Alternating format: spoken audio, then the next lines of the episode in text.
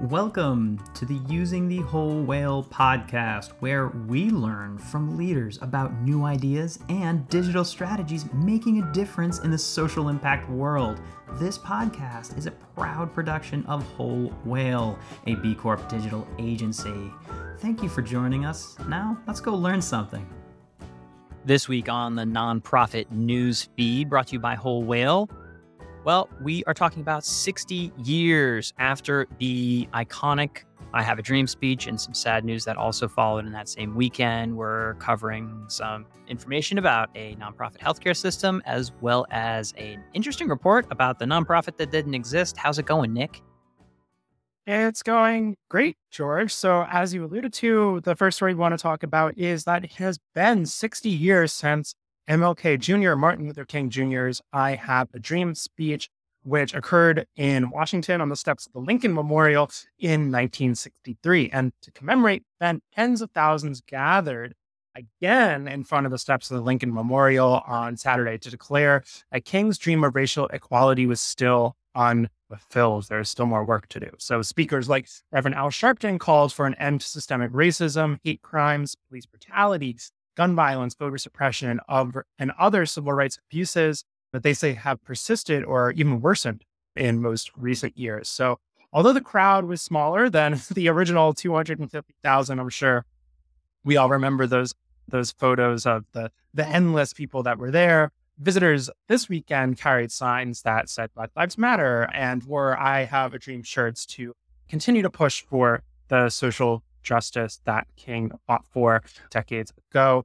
Many voiced disappointment in how much work remains to be fully achieved. And in some ways, that was dramatically highlighted by the sad news out of Jacksonville, Florida, in which a attacker gunned down three people. A manifesto left by the attacker indicated that it was essentially a hate, it was racially motivated.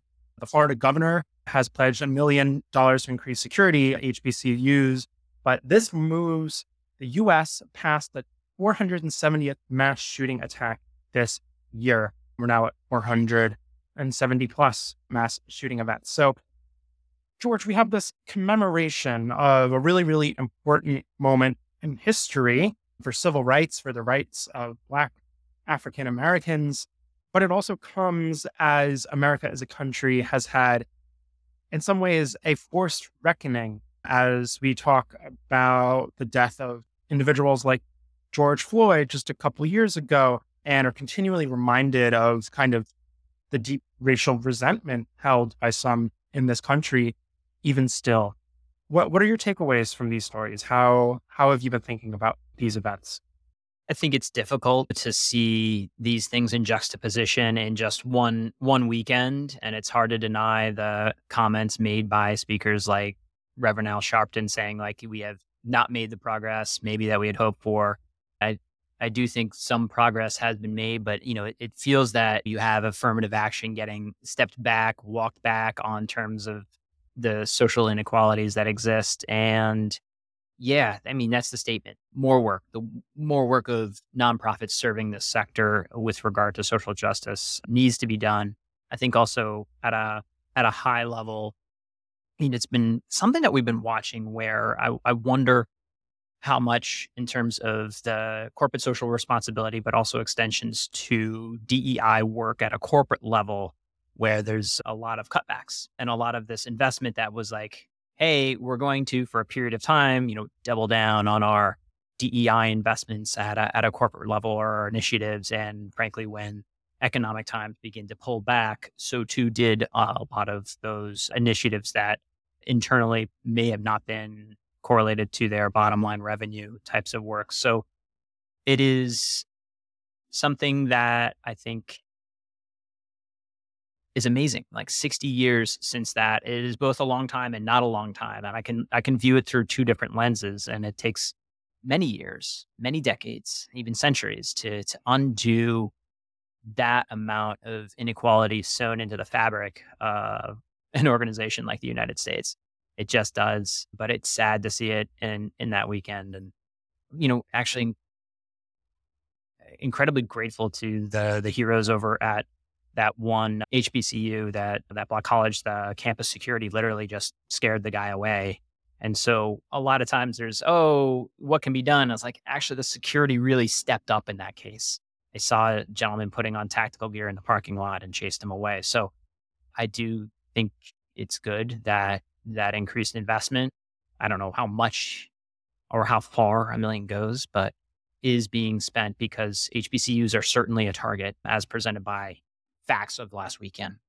Yeah, George, I think that that was a really good way of, of ha- handling the, the the relation between these two stories. And I, I was thinking to myself that this is not so you know this is not self-aggrandizing, but I have family members who both historically went to the march in DC and actually took some of those bus trips down to the South for to help with with integration efforts of, of the the the interstate bus system, right? And I also have family members who right now currently work in DEI settings, are DEI consultants and help and help these businesses. And I think the two are not interconnected. And I think it's very easy in our discourse to try to separate the past from the present.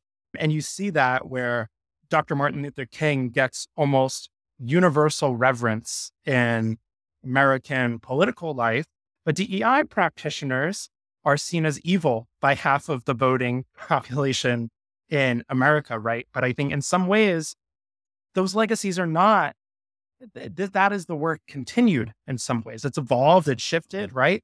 The institutional racism becomes more subtle. It's, it's less overt now, but that doesn't mean it's less baked into the system and how corporations, you know, govern daily life. But George, I, like I live in Manhattan, I'm surrounded by corporations, and something i am very aware of is even a place as progressive as New York City wants to be is deeply still segregated. Why is that? Right? Like the history is the present, and I think some ways that we talk about, I think Martin Luther King Jr. gets sanitized a lot, as if back in his time he was seen as this universal figure who everybody loved, and that's not true. MLK was incredibly desi- divisive to Americans at the time, right? He was a controversial figure. Um, the civil rights movement won out, right? But he caused ton- tons of controversy. He was not universally loved. And I think it's important for me, something I try to do is let those histories not slip into like sanitized historical past little vignettes but I try to think about them as the present day as inextricably linked with those histories and that the work continues. So that is there's something for me that I, I, I think about uh, when I reflect on MLK's legacy. Yeah, and I, I think it's it's nice to also remember milestones like those at, at points that are not just on the, the single day or Black History Month, but along along the course of the year because that's how the events and unfolded in our history. Absolutely. All right, George, I'll take us into our next story. This one comes from the New York Times, and the title is A Nonprofit Healthcare System says it's ending a policy that denied care to indebted patients, which then begs the question Was a nonprofit healthcare system denying care to indebted patients? The answer is yes. So, Allina Health is a large Western system of hospitals and clinics, said it has decided to stop cutting off medical care to patients unpaid medical bills, $4,500 or more it seems that people with medical bills were kind of blacklisted from the hospital system. So the hospitals treated anyone in emergency room for all other services would cut off for indebted patients, including children and those with chronic illnesses like diabetes and depression. Patients weren't allowed back until they had paid off their debt entirely. George, I know that medical debt is an issue we talk a lot about on this show, and we have a connection with some organizations that do great work in that space. What's your take on this article? It's good to see the investigations continuing to come out, scrutiny of hospitals that operate under that tax classification of 501c3 for the public good have the public mandate, the legal obligation to support people at the bottom end, at the unaffordable level of the, the income, income levels to to provide services frankly that's that's why you get the tax treatment right that's why our tax dollars go to underwriting your ability to operate and so when these are you know exposed i think it's important to to tell that story retell it and then you know also celebrate organizations like rip medical debt out there helping erase other medical debt. Look, it's the number one reason. It's number one reason someone's going to slip into bankruptcy and go into a debt spiral that can't get out of it. It is absolutely absurd. And literally at the forefront are policies and practices and organizations doing things like this to low income Americans and creating these types of horrific decisions of, of debt versus healthcare. And just keep keep going. I, I salute the journalists doing this and uh, Minnesota Attorney General's office that focused in on Allina's billing and debt collection practices. Get them, as well as the consulting agencies out there that are associated with helping these types of organizations do more clever debt collection. You know, I, I question your daily hours and your billables when you're when you're operating to hurt this country. Strong words, George. I agree with you. hey, I mean, someone needs to speak truth to power, right? And it looks like that that happened in this case. I want to take us into our next story. This is a curious one. This one comes from Morning Report, the voice of San Diego. Um, the funny thing here is that a nonprofit that supposedly ran concession stands at Hope Park, home of the San Diego Padres, apparently all concession stands are run by charities, actually.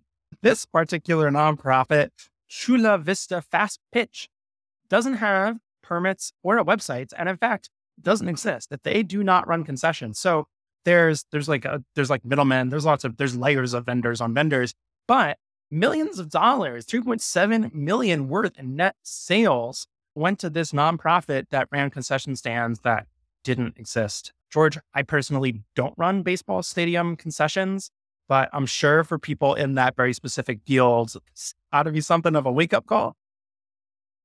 Pull the thread, right? If you're at a game, if you're at a, a massive event, you can't assume the information given is is accurate. And so, at this case, again, head nod to the reporters here. You know, covered by also Voice of San Diego uh, in terms of general local reporting. Like, pull the thread and it seems like time and again, we're talking about stories where at the undercurrent, there is an organization, a legitimate branded group that then sort of gets their messaging borrowed, if you will, by another organization that will sound legitimate ish and then reap the rewards of a public giving program. And so, what this means to me is continue to do your homework, even if you are not a national organization at the local level, pay attention to where and how your brand shows up. What does that look like? Google search results, news alerts, things that are happening in social, any mentions of your name or things that are like your name, you should pay attention to, follow the money and follow that attention because it, it is happening, it seems, at high and low levels. And this is just like an example of one of these like cash grabs because someone saw an opportunity to trick an organization at an event that sounds legitimate into getting a crowd to donate money. Yeah, George, I think that that's exactly right. And Ron Weasley uh, was famously scared of following the spiders, um, but nonprofits can't be afraid to follow the money um, and see you where they end up. You had to tie it back to to Hogwarts, didn't you? We have to. We have to get a Harry Potter reference in there. Um, it, George, it's almost fall, and fall means um, that it's time for Halloween, which is in Wizards. I'm here for it because it's too darn humid in New York. George, I want to take us to a feel good story, and this one comes from News 5 Cleveland uh, WEWS, um, where it highlights the work of Brody Hicks, a sophomore at Perry High School, uh, who, quote, is on a roll with nonprofit he created this summer called Upcycle cycles. Uh, you have a local kid here essentially upcycling uh, unused or discarded uh, bicycles um, and giving them to people in need, particularly children. Um, so he takes the bicycles uh, that were otherwise about to be scrapped at the Lake County Solid Waste Landfill um, and then giving them to people who could use bicycles. And bicycles, I think, uh, are you know increasingly in American life uh, more than just fun. They're a form of transportation, um, and they can, you know, expand people's access to services and that kind of thing. So, I think this is a really great story. Like, such a good idea. Um, it almost begs the question: Why haven't we been doing this before? Um, but uh, often to see a local kid stepping up to fill a need. Yeah, look, it takes work, right? Uh, it's a last mile problem. Like, certainly, you have bikes they need repair and they need delivery. And that's why nonprofits exist. That's why that entity exists to serve the public benefit, to improve inefficiencies and help local communities. The other nuance of the story that I really liked is the the he is also raising money for helmets to go with the bikes. So it's important to note that like, hey, um, here's a bike that goes 30 miles an hour. Um, without a helmet, you might be giving away a liability. It's like a really thoughtful approach to secondary effects because I could see the next chapter of this, unfortunately, going, you know, 150 bikes given out to, you know, kids in a community and head injuries go through the roof. What what did you what is the net net of of your work? And I I like that um I like like they thought of like, you know, we're gonna need some helmets for this. So hopefully somebody can sponsor them and they can get a a, a bulk discount on that. Um alrighty. I have a question for you, Nick. Why were the students at the Scratch coding class cold? Why were the students at the Scratch coding class cold? I don't know. Uh, they had too many windows open, Nick. Oh, oh, strong, strong.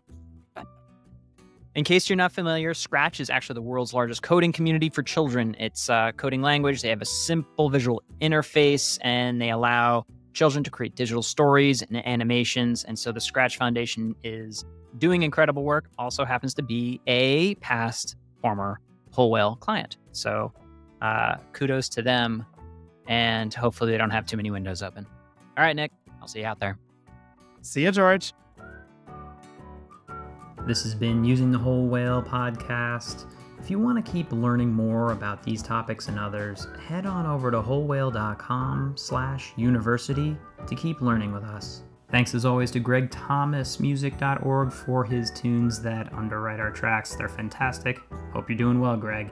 And just a reminder subscribes really help us on any platform that you listen to us on. Please give a thought to click and subscribe and maybe even a comment because we like hearing from you.